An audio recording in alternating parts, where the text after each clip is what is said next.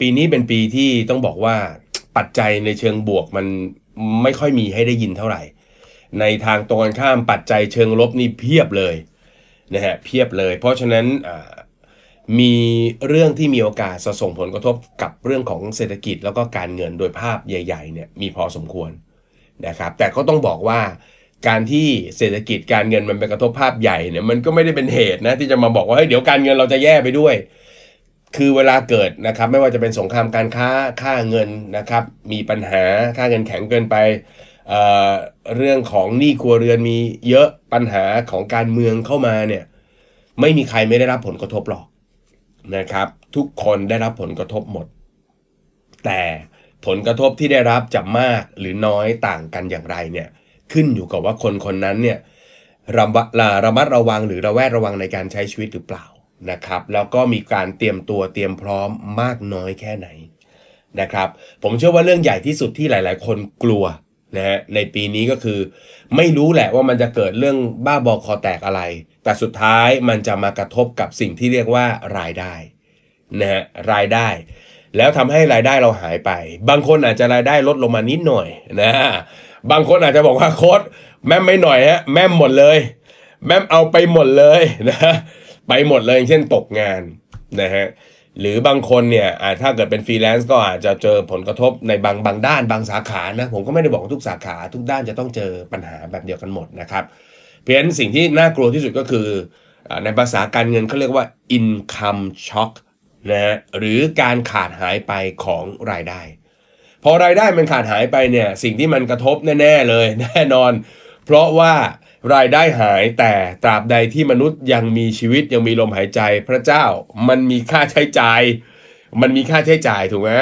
แล้วรายจ่ายบางอย่างมันปรับมันลดทันทีไม่ได้ ถ้ามันเป็นค่ากินนะค่าใช้จ่ายทั่วไปนะซื้อของจับจ่ายใช้สอยเนี่ยมันปรับมันปรับมันลดทันทีได้ แต่ถ้ามันเป็นหนี้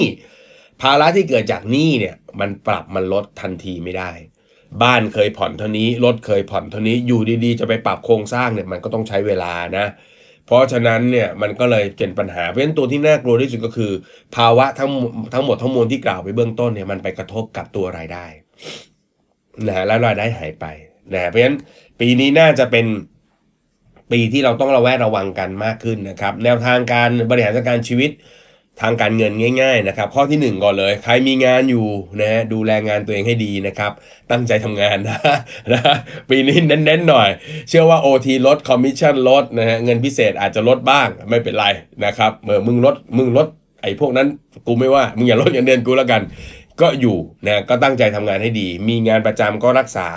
ที่มั่นของเราไว้ก่อนนะครับ รักษาที่มั่นของเราไว้ก่อนให้ ให้เราบริหารจัดการนะครับชีวิตไปได้นะครับ 2 เรื่องที่สำคัญมากนะครับก็คือการควบคุมค่าใช้จ่าย ผมใช้คำว่าควบคุมนะฮะมันอาจจะไม่ต้องลดหรือบีบทอนชีวิตให้มันแย่ลงไปมากก็ได้นะครับแต่เพียงแต่ว่าควบคุมหน่อยว่าให้มันอยู่ต่ำกว่ารายได้ตลอดเวลา แล้วให้มันอยู่ในวิสัยที่บริหารจัดการได้นะครับอ่าสามฮะพอเราบริหารจัดการเงินให้อยู่ในวิสัยที่บริหารจัดการได้แล้วเนี่ยมันก็จะเกิดนะครับส่วนต่างเล็กๆ ที่เรียกว่าเงินออม ปีนี้เป็นปีที่นะครับถ้าไม่มีความจำเป็นจะต้องใช้จ่ายอะไรนะครับหรือลงทุนอะไรใหญ่โตเนี่ยพยายามสะสมเป็นเงินออมไว้หน่อยหนึ่งนะครับ เงินก้อนหนึ่งที่เราอยากจะให้ทุกคนเก็บกันให้ได้ก็คือเงินสำรองนะฮะเงินสำรองเผื่อฉุกเฉินนะครับ เคยคุยกันไว้ว่า น่าจะมีสักหกเท่าของรายจ่าย ใครที่ไม่เคยเก็บมาเลย มาเก็บปีนี้แน่นอนมันไม่ทันถูกไหมมันไม่ทันแต่มันก็ไม่สายไปนะ